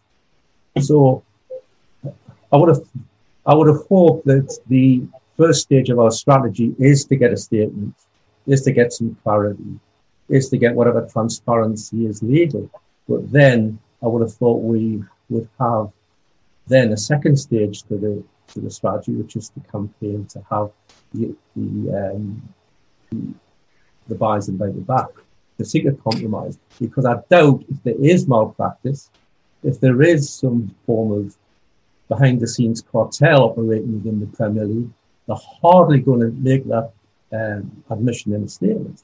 And they're going to do the best to hide it. Because if there is, you know, I don't want to exaggerate and, uh, and give false allegations, but if, if, if there is some, some form of malpractice, it's quite a serious issue, um, which is, goes deeper than the Newcastle case. Um, so just interested in your comments on, on what I've said. Thank you very much. Okay, I think I'm going to ask uh, Greg from the Trust to, to, to make a few general points about that. Greg, are you there? Thank you, George. I think one of the interesting things about what I've seen and what we've seen uh, over the last week, really, in terms of the cross party call for support on clarity. And it's been important, as Alex said at the beginning, that our, our ask here is for transparency and clarity. And we did say in that statement the Premier League might have very good reasons why they need to uh, reject this takeover. And if they should, they should come out and say them. And they should make that very, very clear. But if I was at sat, sat at the Premier League right now in Richard Masters' shoes, I would be very, very worried. And I would be very, very worried about what's coming down the line in terms of much needed football governance for football as a whole. And exactly what we've heard from, from, from various people around the, the need for supporters and and George referenced that wonderful Bobby Robson cl- quote um, that he helped write about, you know, what is a club? And I think, you know, fundamentally, um, long beyond this takeover, actually, the pressure is going to come down from our elected representatives and from government and from fans and from other clubs and other organisations for fundamental root, root, and branch reform of how football is run uh, in the UK. And that's I'd be very worried if I was in the Premier League right now on that point. I think there's a you know there's a there's a point to be made about what we've seen in football in the Premier League over the last few months as well because of lockdown. We've seen football come back without fans, and for me, it's been incredibly difficult to watch. It's been very difficult for me to engage with, and it's it's reminded me if I needed that reminder, and I didn't because the stuff I love about football is the mess and the noise and the daft stuff. That fans are, are not just part of football; they're the essence of football. And so, again, if if, if what's happened over the last few months in terms of lockdown proves that, certainly what's happened over the last few months in terms of Newcastle show that. They show that to me absolutely loud and clear that we have to start speaking to football fans with a human voice and a real voice. There is nothing to be scared of. There's nothing to be ashamed of. I don't understand why Newcastle, I think Newcastle are probably the worst culprits in the Premier League, can't speak to their own supporters with, with the voice of just a human being, with empathy and with sympathy and with understanding. That's what I want. There may very well be perfectly good legal reasons at the moment why the Premier League can't say anything. But because this is a process that football has allowed uh, to develop and be put into place, that's what we have to live with. And it's not good enough. And we don't have to. And so we can push to change. And Newcastle fans have done that absolutely brilliantly this week. Um, I think we're going to go to to. I've lost my place. Are we going to Jim Greenstead next? Hi guys, can you hear me? Hi, Jim. Yes, we can. Hi, thanks very much. Just um, just wanted to say thank you, George, for your reporting throughout this whole thing, and thank you very much to the supporters trust as well. You've done absolutely amazing things. My it's less of a question, more of a comment, I suppose. Would like to get your thoughts. Um, just so, if we're, I, I suppose the end game here is that we're all hoping that the Premier League come out and make a comment. Um, and that will be as to why the takeover wasn't approved or declined. Um, so I, I suppose it's the end game here that the Premier League come out and say this is why the, the deal wasn't approved, and then we can have Amanda Staveley, the Reuben brothers, uh, the investment fund, whoever come out and say actually that's that's false or that's that's not true or so what's what's the um, what's the next steps here? What are we looking for from the Premier League? Because they can't come out surely and just say again, this is a confidential process. Um, I just, you know, they, they have to give reasons. It's now gone to, gone through all these incredible MPs who've who've um, written letters to them and stuff. So so there will be some sort of comment you you'd assume. Um, so what's what happens there? Is that is it then a fight in the public domain or or uh, yeah, I'd just like to sort of get a get your opinion on that. What, what the next steps are. Thank you very much, by the way, for letting me ask a question. Thank you, Jim. Thank you so much, and thank you for the very kind words. Greatly appreciated. It's a good, it's a great question. I'm gonna, I'm gonna see if Alex would like to say a few words about that. Yeah, thanks, Jim. Um, it, it is a really interesting question. Uh, you know, in terms of if, if we were to get what we want and some transparency and some, some answers, what, what that means and what happens after that. I think from um, from the buyer's point of view, and certainly um, when I spoke to Amanda Staveley, th- there is there is a like lack of understanding on their side about this as well. It's not like there are hidden answers out there that the buyers or Mike Ashley have got that that that we don't. They they don't understand why a lot of these things have happened. Um, the the breakdown of or the supposed breakdown that came out last Thursday was the was the um, requirement that the Saudi state become a, a director of the club because the, the Premier League say that they're not sure who actually would actually own the club. Now, if this process has been going on 17 weeks, one of the good answers to get from the Premier League is, is why why now? Why, why has that come now? Why wasn't that asked at the start? I think you, you, I'm pleased you said the term confidential process there because both Mike Ashley and the buyers have, have, have basically blown that out of the water with their comments. It, the only person this is confidential to now is the Premier League. Um, that has gone, that confidentiality. Um, and, you know, the Premier League want a real opportunity here to to come out and give some answers, and, and, and if, even if it's bad news, to let us all move on from this. Um, I think I think a lot of accusations and, and, fans would quite naturally think, why not just fail it? If, if they're not suitable owners, fair enough. I, I want, and I, I mean this passionately, I want the Premier League to have stringent tests to protect our football clubs. That is the correct course to follow, and they should be applauded for that. You've seen, most of you will have heard about Wigan in the Football League and what's happened there. Um, I'm not going to say too much on that because because it's not why we're here, but that is a scandal. And, and you've seen some of the things at other clubs, even clubs down the A19 potentially not far away in terms of, of who's bought them and, and the intentions of these people. So I, I fully support the Premier League.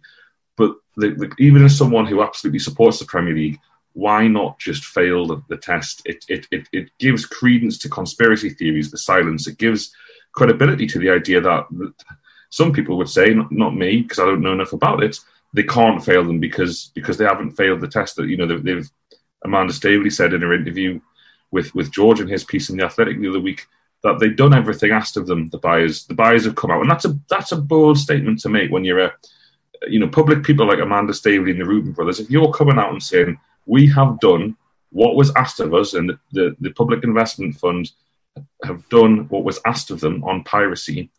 To, to, you know, it's up to the Premier League now to come back and say, "Well, no, you haven't." That's that's that's a lie. That's not true. And and that's you'd think that was a fairly simple and easy process for the Premier League to do to come out and say we are failing this consortium. They are not fit and proper to own Newcastle United Football Club. And here are the reasons. And I guarantee you, everyone on the call and every member, if they were to do that and those those reasons were sound, that kind of transparency and accountability, it would be very hard for us to argue with that. Um, that I don't think that is a lot to ask for in terms of the future of our football club. The fact that the Premier League, I mean, I think 17 weeks has been bandied about. It's probably 18 weeks now. Um, after 18 weeks, still doesn't feel able to do that and still hides behind a clearly debunked process of confidentiality. You know, there are so many questions from this, and there are so few answers out there that that ultimately that's what we're looking for. Those answers. I'll say it again: the message of the supporters trust is not approve the sale. I would like to see the sale approved uh, with the limited information that I have as a fan. Right now, there are quite clearly and quite possibly things that aren't in the public domain. But to be blunt about it again, Amanda Staveley picked up the phone to George and then to, to you, the members of the Supporters Trust. That that's that's quite a, a, willingness and an openness to communicate. Premier League could do the exact same thing. It's like Mark Douglas said earlier on the call. You know, my phone never gets switched off, unfortunately you know, they could speak to you, the member of the supporters trust, anytime they wanted, and we are willing and open to communication and, and non-judgmental. Um, so one side's doing it. Why why won't the other from a Premier League perspective? And that's all we want. Yeah, it's a very good point, that Alex. I mean, the the owners and directors test is there for a reason, and we want we, we should want that as fans that test to be as rigorously applied as as, as possible. I mean, that, that is a good thing. And if the end of that process, uh, an attempt to take over a club, is rejected, then again, surely that's a good thing. I mean, it might not feel good at the time, but if if according to those very strict measures, the, the people who've applied can't pass the test, then that means they shouldn't be the owners of, of a club. That's not happened here. What's happened here, according to Amanda Staveley, is that they've been asked for something that they feel they can't deliver, but that the Premier League have said to that that they won't give them an answer either way. Now, those are, those were her words. That they're a version of her words. That it would just drift on and on forever, and that's what they felt was intolerable. Now, she has said things, um, some quite incendiary things, and she said them on the record. They're there to be shot at. They're there to be disproved, and it shouldn't be too difficult for the Premier League to do that. And Alex said, if once once others have uh, have commented publicly, surely the Premier League can. And again, a wider point, a bigger point. It just doesn't have to be this way forever, um, or it shouldn't be. Um, thank you, Jim. Um, now, I'd like uh, like to we'd like to hear from Adam Barrack. If you're there, Adam, are you there? Uh, so I am. Uh, good evening, and uh, thanks everyone for the support um, on the campaign. And uh, uh, I know uh, we've been trying to get Mick Martin on tonight. He hasn't appeared, but he's been writing some really good stuff. So thank you for him as well. Um, I know that we've been talking mostly up till now about the process and the transparency or the lack of it. Um, but what I'd like to talk about a little bit is improper decision making by the Premier League regarding whatever level of transparency they might be. 17 weeks they've been talking about the Newcastle takeover. And I think if it had been a Liverpool or a West Ham, it would have been five or six or seven weeks. Uh, I don't get that the, piracy, the piracy issue is really what's driving this. I think that's an excuse. And I think it's being used because there is a cartel of the favoured few at the Premier League, and we're not on the top table, guys. And I, I keep coming back. And Alex mentioned before that conspiracy theories will live in a vacuum And what Keith said before about the cartel, I know a lot of us have been talking about it. And I just don't think that the suits in the Premier League should be allowed to effectively make these sorts of decisions for two reasons. One, we're talking about hundred mil- hundreds of millions of pounds of inward investment into the northeast of England. That is not within the remit of the Premier League to say yes or no to. And secondly, we've got the Premier League effectively arbitrating between a trade war between the Qatari state and the Saudi Arabia state through what they're doing here with the Newcastle takeover. And that is not within the remit of a football authority. So we keep coming back to the process and asking for transparency. I think we can ask for transparency as much as we like, but whether we'll get honesty is a different thing. And I just wanted to make that point. Cool. Thank you, Adam. Appreciate that. Um, at the moment, it looks like we've got seven more speakers booked in, so I'm going to try and try and get uh, try and get through as many as possible. Uh, do we have Dunil Baines? Do we have Dunil Baines? I hope I pronounced that right. Dunil, are you there? I, am there. Um, good evening, George. Can you Hiya. hear me? Hiya. Yeah, how, yeah, how are you doing? Yeah, just one thing I'd like to ask. Who, who, obviously we've got a board on the Premier League, but who has the final say on the takeover process? As in, yes, yes, it's passed. No, you can't have it. Who, who, who ultimately makes that decision? All right, thank you. Well, I think that's the Premier League. That's the Premier League board would would do that. I mean, they um, lawyers would work through the finer details of the of the of the documents, and then it it effectively goes to the to the Premier League board. That's my understanding. Um, okay, we yes, go on. Yeah, so really, it should the, the uh, whole process sh- should not be influenced by any other members of the Premier League, for example, other clubs, etc. That shouldn't happen, should it? Really? Um, so that's that's a reference to to the claim that that, uh, yeah. that was made about uh, Amanda Staveley saying that that at least a couple of other clubs uh, who were who were named um, that have have expressed their displeasure or attempted to influence the, the process. Again, that's another claim which is pretty incendiary and you would think would demand a response uh, from the Premier League. But as of yet, that hasn't that hasn't happened. And again, just to just to uh, just to reiterate something that I think I think Alex said is that in this vacuum, what has happened? Well, what has happened is it's, it's been it's been filled, and it has been filled increasingly with conspiracy theories. It's been uh, filled with speculation, and my industry has played a part in that.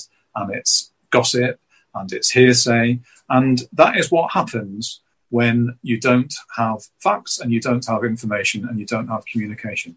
And so that again is is is something that doesn't have to be that way, and it's something that can change, I think, fairly easily. Um, thank you very much, Daniel. Okay, can we have uh, can we have Matt Wright next, please? Hi everyone. Um, Hi, yeah, thanks again everyone for uh, for putting on this um, on this forum and, and kind of giving everyone a voice and, and kind of discussing it uh, amongst us all. It's really good. Um, so I just wanted to kind of ask a couple of questions. So, has there been any fallout from the AGM on Thursday? Um, was was this issue raised at any point um, and discussed, obviously, at that AGM? Um, would the realistic next step come from Mike Ashley going down that legal route and possibly challenging this due to the length of time that this is this has happened? And do we know if that's if that's something in the, in the pipeline that's coming coming out? Uh, yes, Matt. I mean, you're asking kind of very specific takeover related questions there, and I, am afraid I just don't have the answers to those um, to those questions. So I'd I'd I'll apologise for you. I don't know uh, to you. I'm not sure if anybody else would want to to speak about that. I mean, I think really, I hope that the sort of the the, point of of tonight, certainly from my perspective, is to is to is to press for answers to questions like that, and is to press for clarity and to press for transparency. And how do we do that? Well, we do that by making as big a noise as possible, and I think that's what's happened this week. Um, um, I think Alex actually would like to say say a word about the AGM. Yes, Matt, you'd, you'd really, really hope, wouldn't you, that that one Premier League club made a massive noise at the AGM, and that's Newcastle. um, we probably should have just filibustered and not let them talk about anything until they prove the sale, but I don't think that happened. Um, it is a good point, though, that this this annual general meetings come about for Premier League clubs, and and and what what do I know about it? Very little, apart from the fact that they've not not not going to have five subs next season, which is good for us and our thin squad. But um, I think it's just another example of lack of transparency, isn't it? Like Premier League's annual general meeting, what happened? we, we, we, don't know. So it's uh, it's a good example of, of what the problem is. Yeah, good point, Alex. Um, okay, have we got John Little ready to speak to us? Are you there, John? I am. Can you hear us? Yeah, got you, John. My shirts. Thanks very much. Um, thanks for setting this up, and Alex is doing a great job as chair. So thanks very much, and uh, hopefully you'll be there for a long time. Um, I think we need to be realistic here about the Saudi um, interest. Uh, I, I, think that they've got a bloody nose. I think they've been humiliated and dragged to the mud by the Premier League. Uh, I think unless the Premier League go begging uh, cap in hand, they'll not be back. So, George, obviously you speak to Amanda quite often. Is there any chance at all that this could be restructured where it's her and the Reubens only? And if so, why not? Because it's not like they're short a few quid. Uh, thank you very much. I mean, so I've, that's the kind of question that I have asked, and um, John. But the way it's put to me is that they're all committed to to this, you know, to this deal, and clearly it's not as easy as just walking away and coming back and you know finding 300 million quid and and paying it, and that's that. It's taken months and months and months for this deal to be formatted in the way it is. And um, the Saudis have been on board since I think it's November. I'm sure somebody can correct me because that's a matter of public record. Um, but this this version of Amanda Staveley's deal has been on the cards, or she's been attempting to sort of get it together for at least 14 months since Benitez was still manager, in actual fact. And there's been, you know, various moments during that time when they thought they were going to make a headway. But for them, uh, from their point of view, it's the Saudi interest that's a, that's the game changer in terms of the financial backing, and that's that's obviously very clear. So I've, that, I've asked that question about the Reuben brothers, who are fabulously wealthy. We know that, um, but they're committed to this deal. They're committed to the way this deal is is formatted. I can't remember what your other question was. I'm sorry. Are you still there? No, you're muted. Sorry.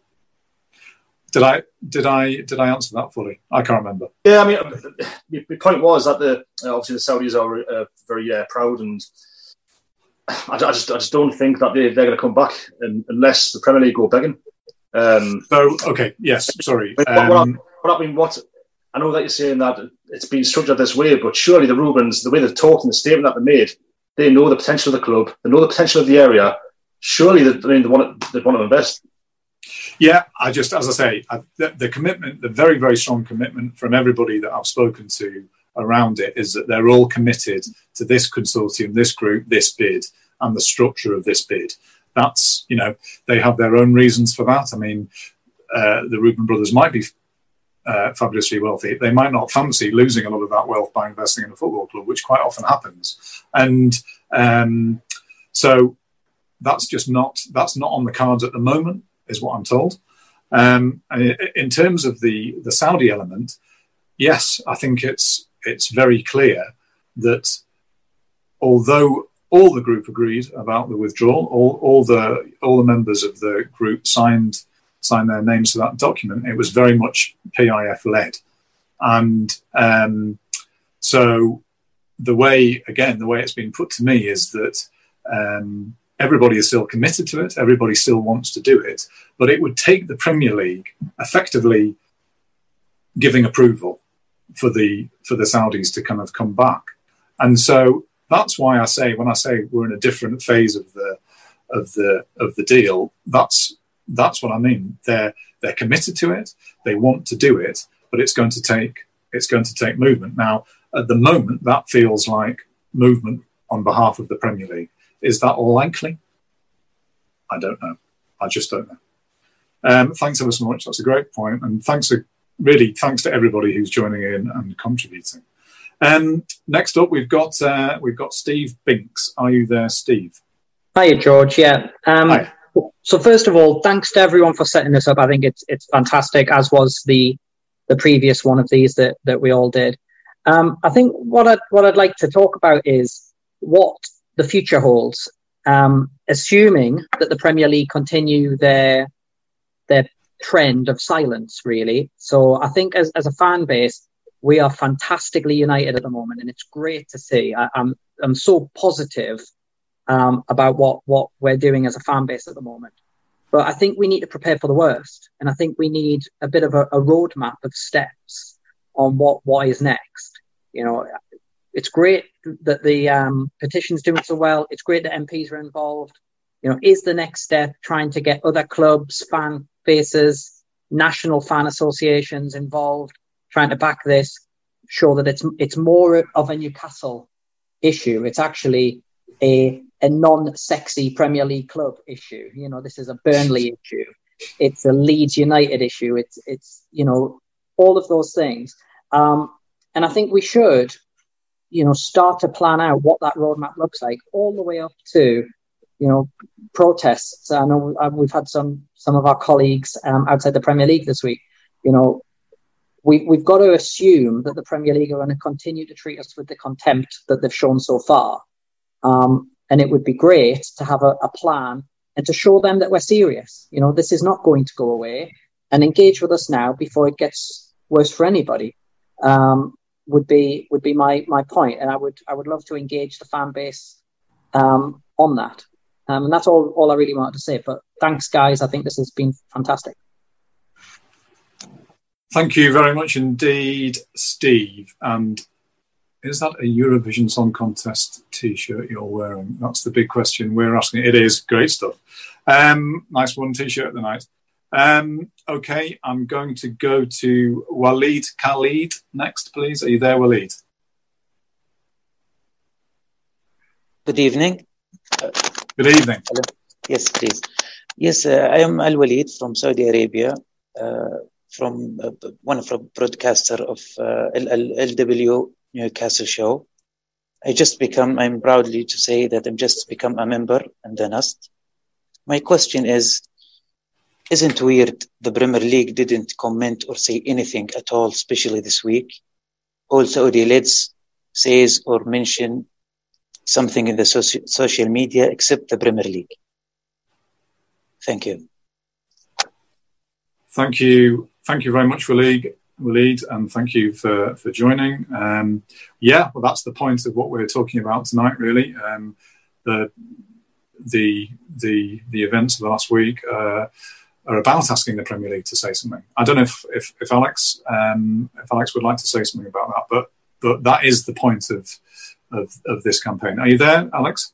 Yeah, definitely. And, and um, Walid, thanks for thanks for joining the trust. Honestly, it, it, every time a new member joins, we get such a buzz off it, and it's it's so fantastic that we've got members in Saudi Arabia now and across the world. And you've you've actually seen in this campaign that we've been running that you know the the effort outside of the northeast has been massive as well. The northeast of England, um, you know, to have you know the likes of Rishi Sunak and Suella Braverman having to reply to their constituents, not backing the cause, but saying, you know, we understand what is going on, we're aware of it. These are important people. Um, that's what we're trying to do. And just, I just really want to quickly make a point to Steve before who, who asked about, um, you know, other supporters, organisations, and, and national bodies. Yeah, that that is very much the plan. We, you know, we we have to try and convince them. You know, I've I've reached out to to, to various trusts so far, and, and, we've also spoken to the Football Supporters Association. So we're exploring every every aspect of this, and, and I totally agree with you. I think Amanda said, um, you know, she named those two clubs in a in a piece with George, or George's piece with her. Um, he wrote it, not her.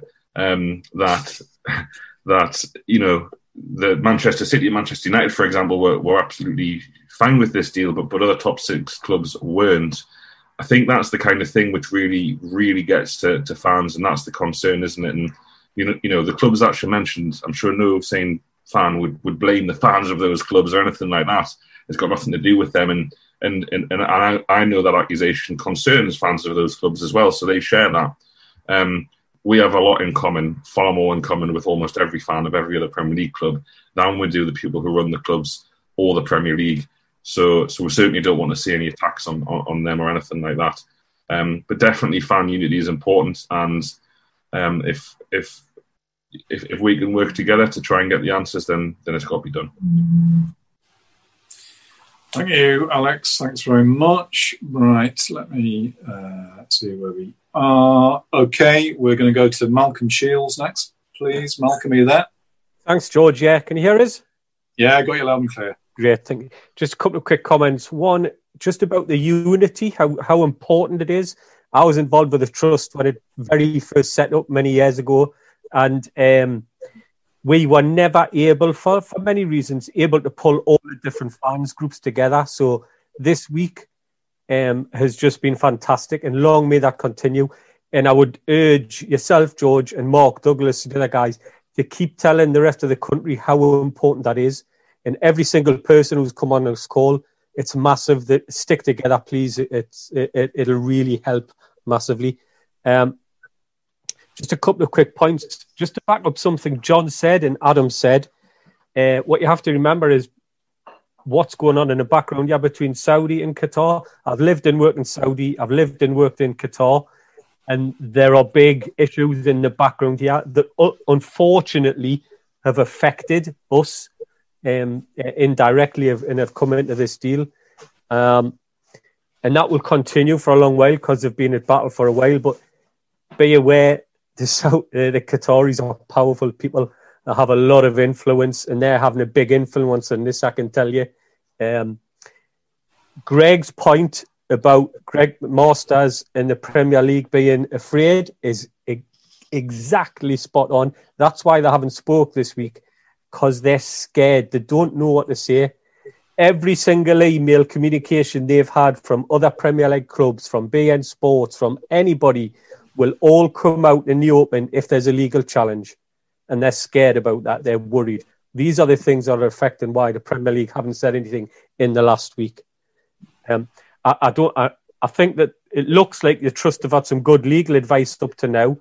Uh, I hope that continues because if a legal challenge can be an avenue that is, goes down in the future.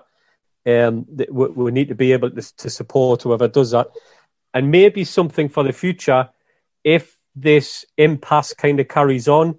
Um, there's a, quite a few people in the chat have mentioned this. Very difficult to do, but because we have a bit of unity, maybe some indirect pressure through cancellation of Sky and BT, money talks, the and, and if so, other people can influence the Premier League one way, I'm certain Sky and BT can influence the other way if they're going to suffer financially. So that, that's potentially that. But just carry on with the unity, guys. It's so important. All the fans groups stick with the trust, and, and let's see where we can go. Thank you for the time. Thank you very much, Malcolm. Yeah, very interesting points. And there have been, you know, moments over this saga where um, certainly, just you know, as a as a journalist, I'm being questioned, asking, being asked questions about geopolitics, TV piracy, stuff happening in the Middle East, um, and I felt hopelessly out of my depth. Not for the first time in my career, I must point out, but it's been very difficult and it's been um, it's been very it's been very wearing. Newcastle fans have a chance to control what they can control, and um, They've done a fantastic job at that this week. Okay, so we have one more speaker from the floor, and that is Danny Rushton. Are you there, Danny? Are you with us, Danny Rushton? Not sure we have Danny. I'm going to ask one more time. Is Danny there? Yeah, I'm here, George. Oh, look at that. Great. Go ahead, Danny. Um, it was basically just to ask the question that someone's already asked. It was about the uh, fans group coming together for obviously other clubs. Um, but that's obviously already be answered by Greg from the trust, uh, not Greg, uh, Alex from the trust. But just to further that point, um, obviously you mentioned the FSA, the Football Supporters Association. Are they not in collusion with with NUST, but are they um, working on some form of solution to try and get other supporters trust involved? Because obviously it's not just Newcastle United that are going to be affected and its fans. It's, it's football as a whole that's going to be affected by it. Because essentially, if they're not going to pass this, well, if they don't want to make a decision regarding this, then it's going to affect other clubs if, if something similar happens to them. So I think it'd be a good idea to try and get other clubs, other clubs, fans, essentially, well, mainly trust really, but protest groups to get on board, all singing from the same hymn sheet, and basically put pre- apply more pressure that's that, that was basically me point that someone reiterated earlier on as well. So kind of stole me yeah. thunder a little bit, but no, that's a great point. It's a great point, Danny. It's that's something that I know that Alex will mention now when he um, he starts to wrap up for us. But that is the point. I mean, I'm, it might not be very glamorous doing other clubs' work for them or doing the work for other fans, but nobody should have to be in the position that Newcastle fans have been in over the past few months. Anyway, I would um, I would like to, to, to call on Alex Hurst, again, the chair of the Newcastle United Supporters Trust, to say a few words in closing. Before that, thank you very much. I'll say a couple of words at the end. Um, but yeah, here's Alex. Thanks, George. And first of all, I have to start by, by saying thanks to, to George for, for spending his, his Friday night doing this for the trust. George has been a, a massive advocate for the trust since I've known him, really. And uh, I think it's no exaggeration to say that we wouldn't be having this conversation here with our members now without you, George. So thanks very much for everything you do for us, and uh, and long may it continue. Yeah, I see a few people raising actually a round of applause in the chat there, so that's nice. um, um, so after that, that ovation for George, um, quickly have to thank Chi Onwurah and her staff again, who have provided this platform for us. Um, again, she's made it possible. Um, you know, for an MP, she's obviously the MP for for the the constituency that St James's Park and Newcastle United reside. I honestly don't think we could have have someone do any more than she does does for this area and for this football club. And uh, it was no surprise to see her leading the charge last week with calls of transparency. Um, and I'll quickly say thanks to, to Mary Glindon as well for coming on. That's, we really appreciate you coming on and speaking from the heart like you did um, to everyone on the call. And you know, you're a credit. I'm, I'm a constituent of yours, and you're a, a credit to North Tyneside. Um, the best of the the best of the counties north of the Tyne. And um, thanks again for, for your time. Appreciate it. Uh, to finish off quickly, then, um, Greg mentioned earlier the, the launch of the NUST Council. That's crucial for us. We we are desperate to, to get you involved more in how we run the trust. It is for you at the end of the day. It's not for me. It's not for Greg any more than it is any of you on this call. Whether you're in South Shields or Saudi Arabia, you know we want to help you help us run, the trust. Um, that means a lot to us. And, you know, we, we relaunched the trust kind of back in, in January 2019, the day after we beat Man City um, under the previous manager. I'm not allowed to mention his name, apparently. But, um, but uh, you know, we had we pretty much started from a base of zero members, and, and to get up to 14,000 in, in, in the time we have, that just tells you how much passion there is out there amongst the fan base for, for you know, representation. And that's what it's all about. Um, we, we need you moving forward. You know, it's all about you. It's all about you as Newcastle United supporters. So I, would urge you, if you've got a mate or a family member who's not a member of the trust, ask them what they're playing at. It's only a quid a year. The first thing thing we did when we came in was reduce it from ten pounds a year to a pound a year to make it more accessible to more people, and I'm delighted that's happened. Um, the the comment there at the end about fan groups coming together this week, and we'll call this this meeting that you've all been kind enough to jump on. You know, unite the fans, unite the fan base um, that that's meant a lot to me as someone who who for whatever reason you know has experienced what Malcolm talked about earlier that for too often in the last 13 years the, the the biggest asset to to the people who run the club currently has been the fact that we haven't been united and unified with one voice and Um, I think it was Steve Wraith said earlier, you know, we, we, don't all have to agree on everything to be part of one organisation that represents us as Newcastle United supporters. And we have tremendous power, we just haven't realised it. And we've started to show that this week um, in, in, in, what we're achieving. And, and, the job is far from done, and the story of the trust is far from, from finished. So thanks everybody for joining. I think you're all a credit to Newcastle United.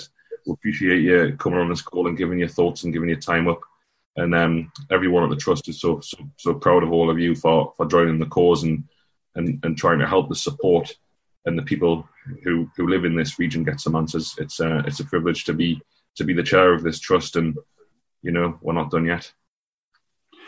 Lovely, Alex. Thank you very much. Um, I haven't prepared anything to, to to say at the end, but your contributions have been absolutely fantastic. They've been invigorating. They've been um, intelligent. I would just go back to what I said at the beginning that that a club is a collection of people, a trust is a collection of people.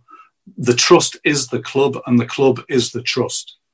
And in many ways, this has been a very, very dispiriting time to be a Newcastle supporter. But the last week has also been very, very life affirming in other ways. So all I would say at the end is to say thank you again to everybody who's taken part.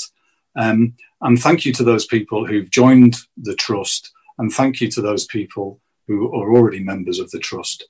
Remember what's happened this week. Remember what you've done this week. Newcastle United, the clue was in the name. Thanks very much. Cheers.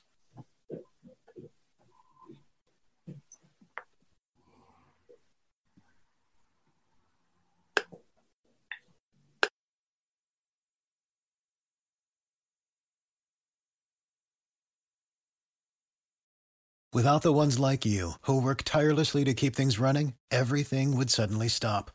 Hospitals, factories, schools, and power plants, they all depend on you.